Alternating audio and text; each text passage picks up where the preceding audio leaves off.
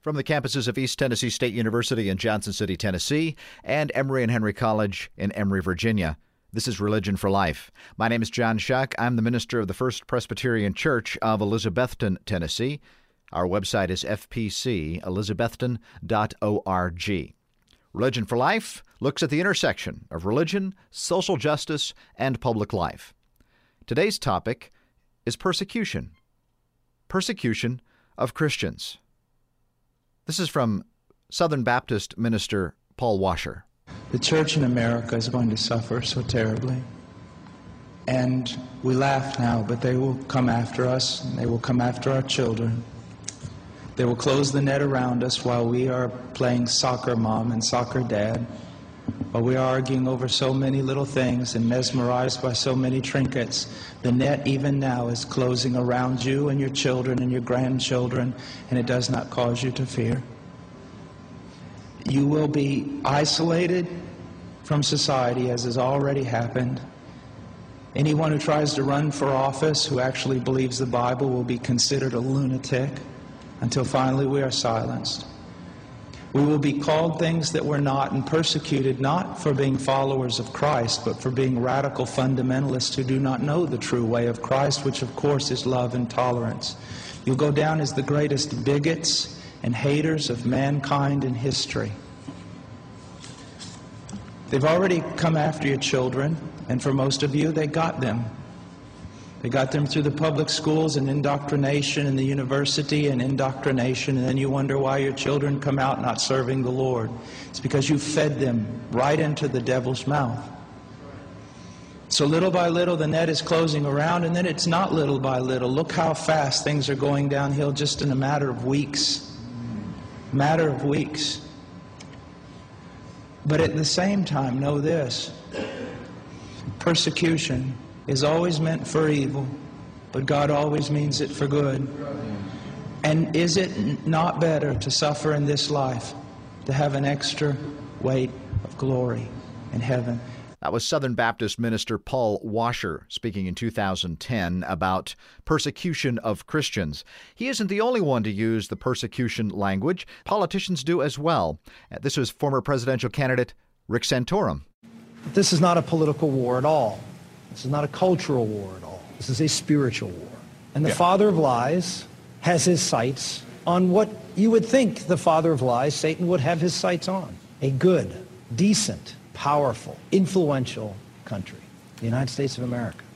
The place where he was, in my mind, the most successful and first, first successful was in academia. He oh, understood yeah. pride of smart people. He attacked hmm. them at their weakest, that they were, in fact, smarter than everybody else and could come up with something new and different, pursue new truths, deny the existence of truth, play with it because we're smart. And so academia, a long time ago, fell.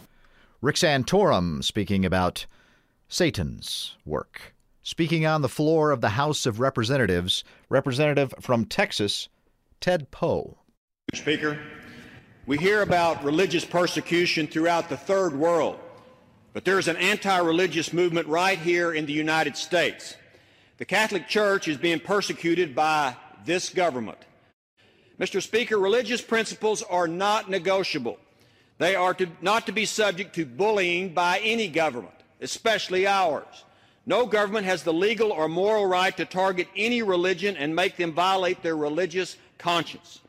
Regardless of where Americans stand on the issues of contraception, sterilization, or the abortion pill, it should be alarming for those who believe the government should not punish religions or substitute a religious doctrine for citizens.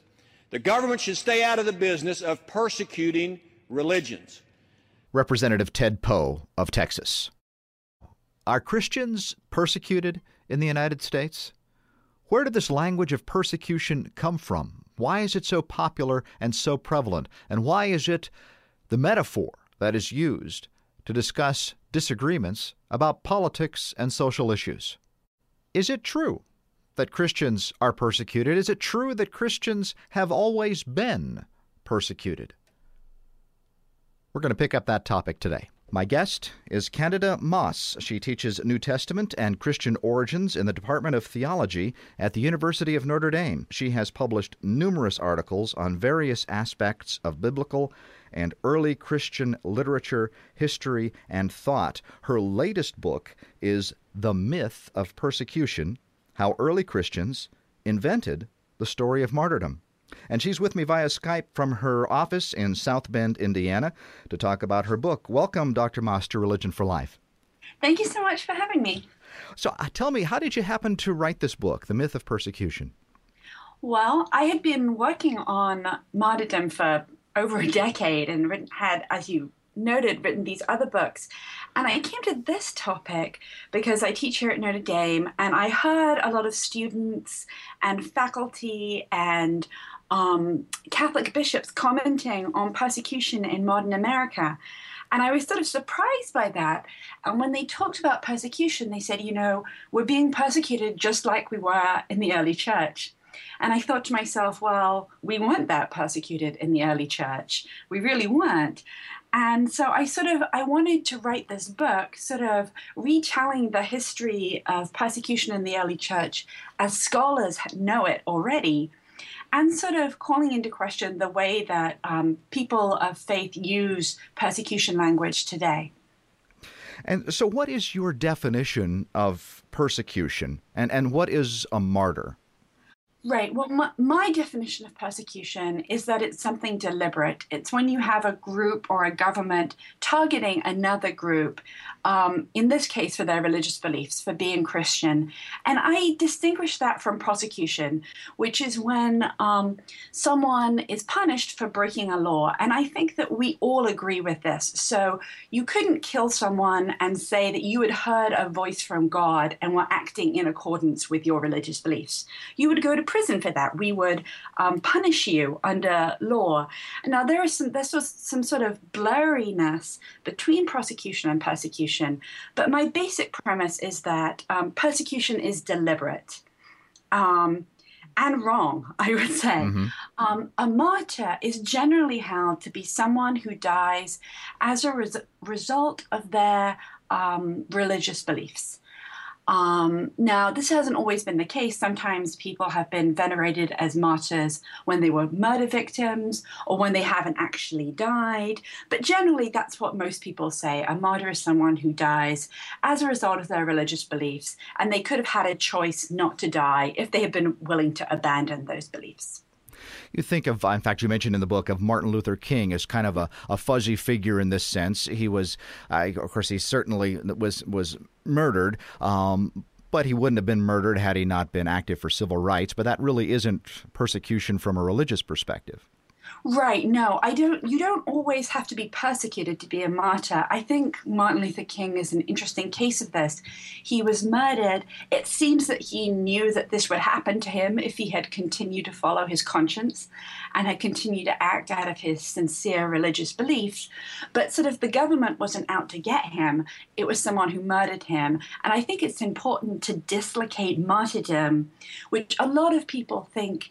Um, is sort of courageous and honorable, and we should admire martyrs. And I would agree with that from persecution. You don't always have to have people dying for there to be persecution, and you don't have to have persecution for people to end up as martyrs. Now, as I understand you in your book, uh, the myth is that Christians uh, have have always been persecuted just because they're Christians, and it's uh, and it's a supernatural uh, persecution um, by Satan. So whether it's the Romans or the Muslims or the feminists or the secular humanists, they're persecuting the faith on behalf of satanic powers, and the faithful martyr then submits uh, to this persecution and doesn't deny the faith. And and you say this this has all been invented. That really this was never historically um, uh, an aspect of Christian history. Right. Well, um, yeah, that that's sort of pretty much it. I would say Christians have been persecuted. There were peri- okay. brief periods in the early church when they were persecuted, and there are places in the world today where they are persecuted. Um, I do think that the idea that all of these instances of persecution can be tied to basically this cosmic battle between good and evil, God versus Satan, and that ultimately people who are disagreeing with or attacking Christians are in league with Satan, I do think that that idea, which, you know, it has a biblical basis, um, I think it's very dangerous.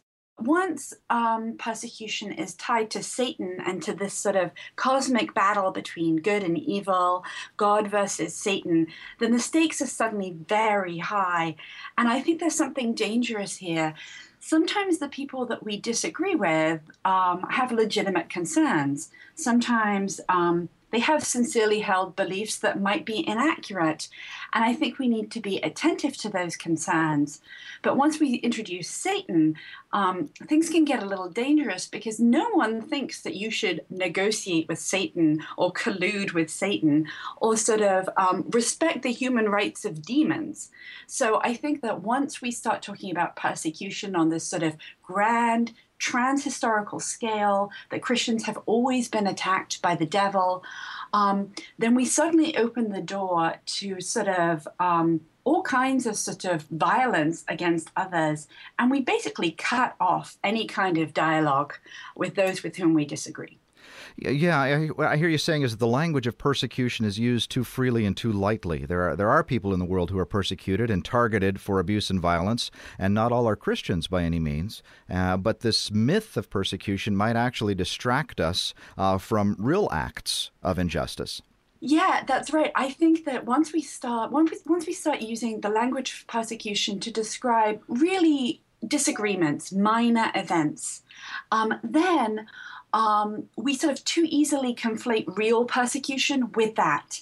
And, and that sort of utterly distracts us from situations of real violence that demand our attention as human beings.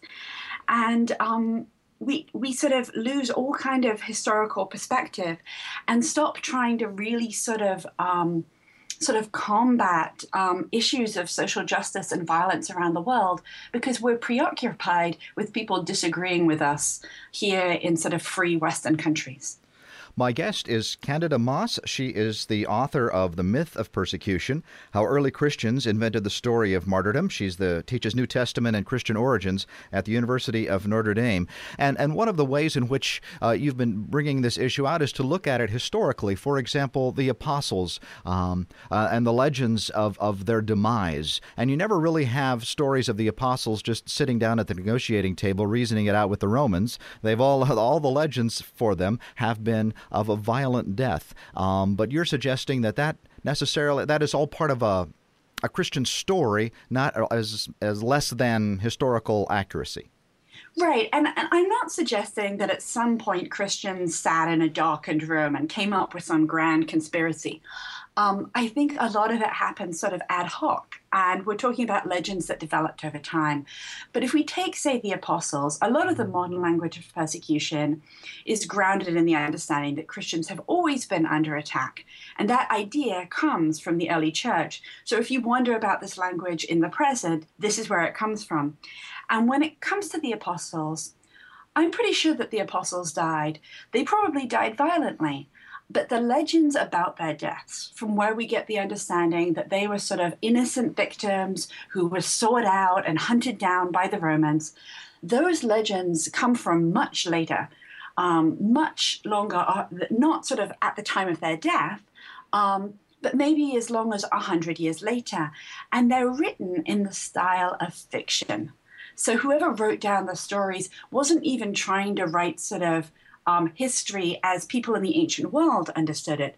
They were trying to write these sort of inspirational stories that would inspire people to imitate the martyrs. And I guess what I argue in my book is when you look at the evidence, we don't really know what happened to the apostles. And I think that we can believe that they died as martyrs, but we can't say that the Romans were persecuting them, that they were out to get them. When we look at what the apostles said, it sounds very revolutionary. And um, we have to try and understand what the Romans would have been thinking if and when they sentenced the apostles to die. We have to try and understand that, particularly if we're trying to eradicate persecution in general. We just don't have enough evidence to talk about persecution. We just don't know what happened to the apostles. Well, um, what was the attitude then of, of the Romans to these early Christians? Some, I suppose, were, were in fact what thrown to the lions, I guess. But what, what did the Romans think?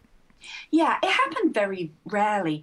But um, when it initially, for say the first 200 years, the Romans didn't really understand um, that, that Christians existed or what sort of their claims were. Everyone else would do these very simple things like swear oaths of allegiance to the Roman Empire. And that was sort of a sign of political solidarity and social unity. So the Romans didn't understand why would the Christians not do this? And when the Christians appeared in courtrooms, they would say things like they couldn't do this because they had their own emperor, Christ, and that he would be returning um, with angels and troops to sort of take over and have a whole new empire and reign on earth. And you can imagine hmm. to Roman authorities that that sounds like subversion. You're talking about a new emperor, you're talking about war, you're talking about a new empire that's going to overthrow the current one. And so to the Roman authorities, they sound like revolutionaries. And the Romans did execute people for revolution. They executed people for adultery. So you can imagine how they felt about treason. So they were really, it was really from the Roman perspective, uh, political expediency, not uh, religious persecution because they were Christian.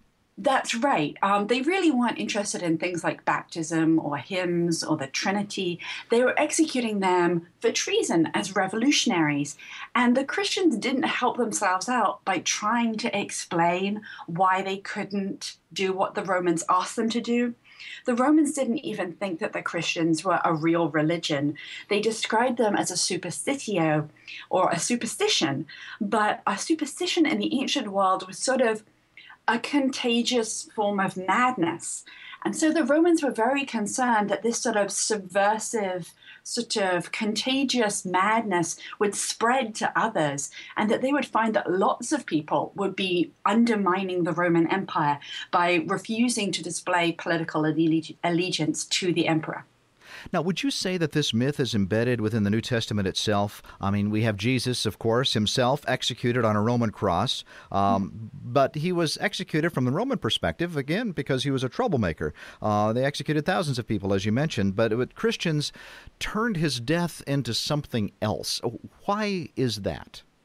Right. Um, you know, the death of Jesus is this incredibly powerful moment that sort of changes history for Christians and sort of changes the way people think about suffering. Prior to the death of Jesus, if you were persecuted, that was a sign that your God had abandoned you or was powerless or was punishing you. And the death of Jesus changes that. Now, um, suffering innocently is sort of a badge of honor, and that's what we see today in the language of persecution. Um, now, I think it's possible that you can have historical events like this um, you know, the Romans execute him as a troublemaker, that also have, you know, for people of faith, great theological significance. But that doesn't mean that the Romans were acting from sort of malicious intent to persecute anyone. And um, I think we can have that today too.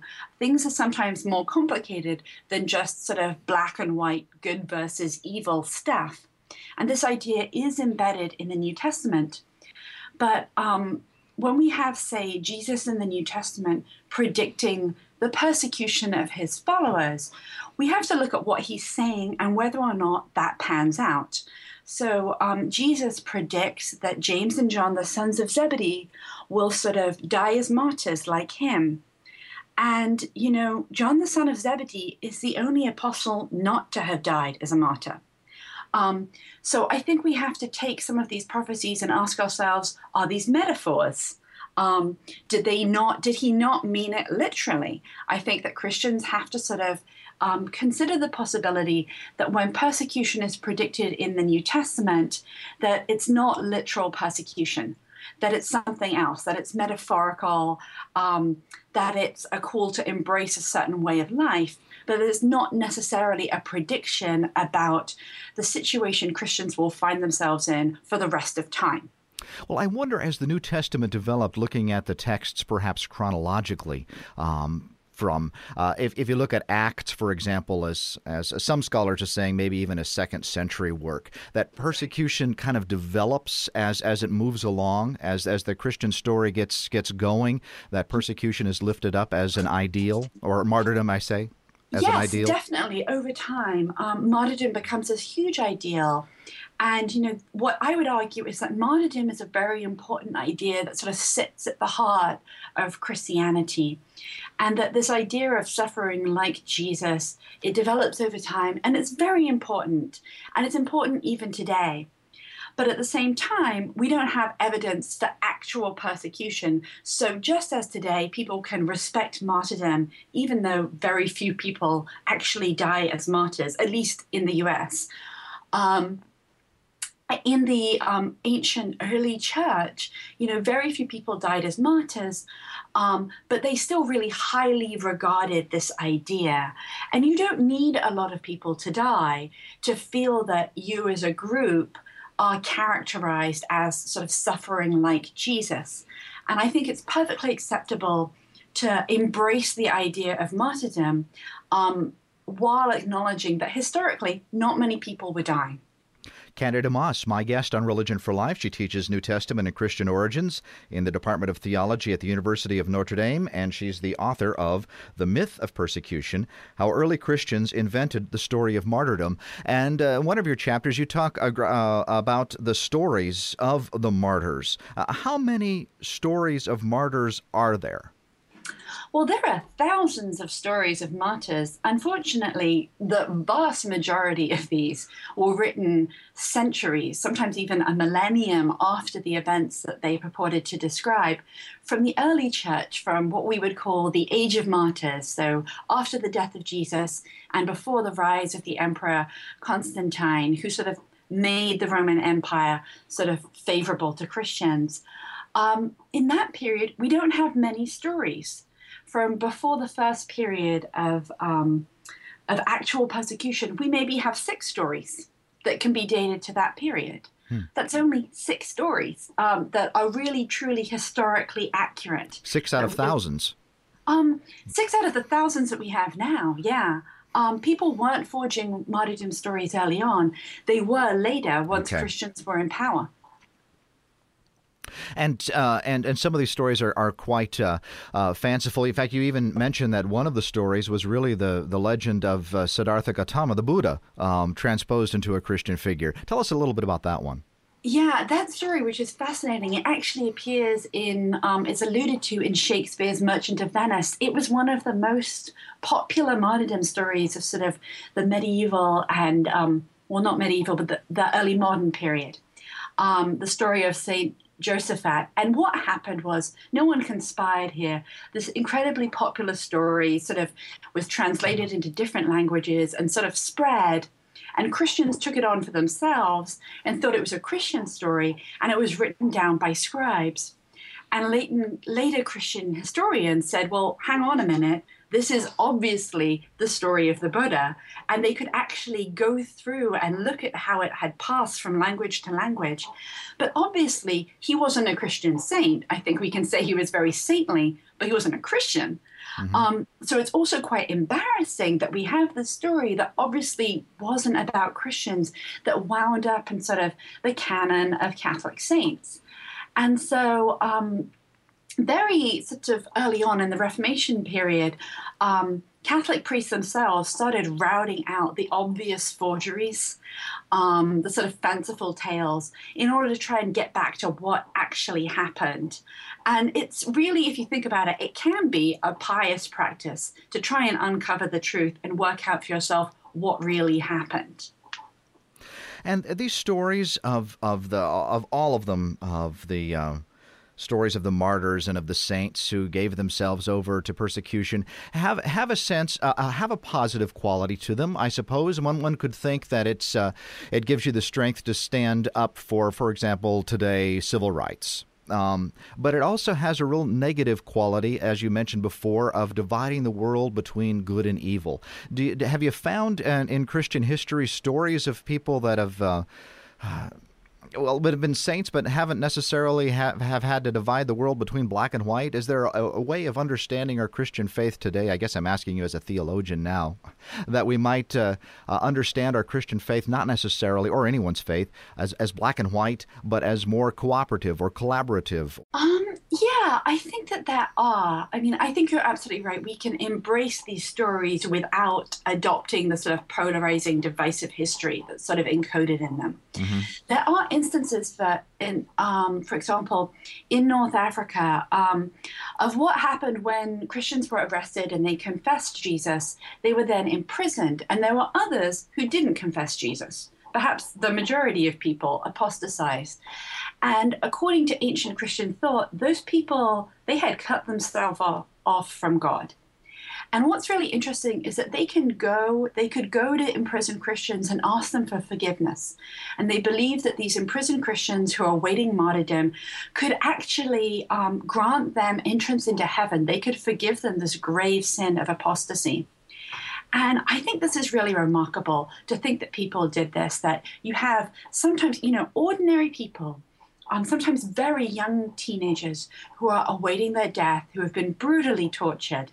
And they somehow found it in themselves to forgive these other people who had committed the sin that they themselves weren't willing to commit and to forgive them and to give them entrance into heaven. I think that's an amazing model for collaboration um, among different groups of people who can radically disagree with one another. They had the power to send these people to hell, and they didn't do it. They forgave them, and they um, talked about, you know, unity and compassion. And I think that's got to be the model that we take away from these stories, not the idea that if you're not with us, you're against us and you're with Satan. Yeah, or the, all opposition is uh, some kind of uh, uh, divine sense of fighting against evil, when it really is That's just right. people who That's disagree right. with Sometimes you. Sometimes we sincerely disagree. And that rhetoric can go the other way too. I, I think uh, the church um, has been accused of persecuting freethinkers and heretics, but that language can be exaggerated even in that direction, or can it? Yeah. Yeah, I think it can be. I do think that we need to be honest about our traditions. I wish that um, our causes had always been just, mm-hmm. that we had always done the right thing. But um, the language of persecution has allowed um, Christian groups over time to preemptively commit great acts of violence against other groups, against heretics, against members of other religious groups in the name of God. Um, sometimes we make too much of that story too. You know, people can um, have this very sort of conspiratorial ideal about Christians as well. But we do need to be honest about our history, acknowledge that. Um, we too in the past have done things of which we've been ashamed and try and collaborate and work together in the future. And being honest about our history is the point of the book, The Myth of Persecution How Early Christians Invented a Story of Martyrdom. My guest on Religion for Life has been Candida Moss, uh, teaching New Testament and Christian origins at the University of Notre Dame. Uh, Dr. Moss, thank you for being with me today and for your book. Thank you so much for having me. You've been listening to Religion for Life, a program at the intersection of religion, social justice, and public life. My name is John Shuck, minister at First Presbyterian Church of Elizabethton, Tennessee. Our website is fpcelizabethton.org. You can find information about upcoming programs, including links to podcasts, at religionforlife.com. Follow us on Facebook, Twitter, and iTunes. Religion for Life is co produced by WETS in Johnson City, Tennessee, and WEHC in Emory, Virginia. Be well. Be quiet! Oh, but you can't expect to wield supreme executive power just because some watery tart threw a sword at you. Shut up! I mean, if I went round saying I was an emperor just because some moistened bint had lobbed a scimitar at me, they'd put me away. Shut up! Will you shut up? Ah, now we see the violence inherent in the system. Shut up! Oh, come and see the violence inherent in the system. Help! Help! I'm being repressed! Bloody peasant! Oh, what a giveaway. Did you hear that? Did you hear that, eh? That's what I'm on about. Do you see him repressing me? You saw it, didn't you?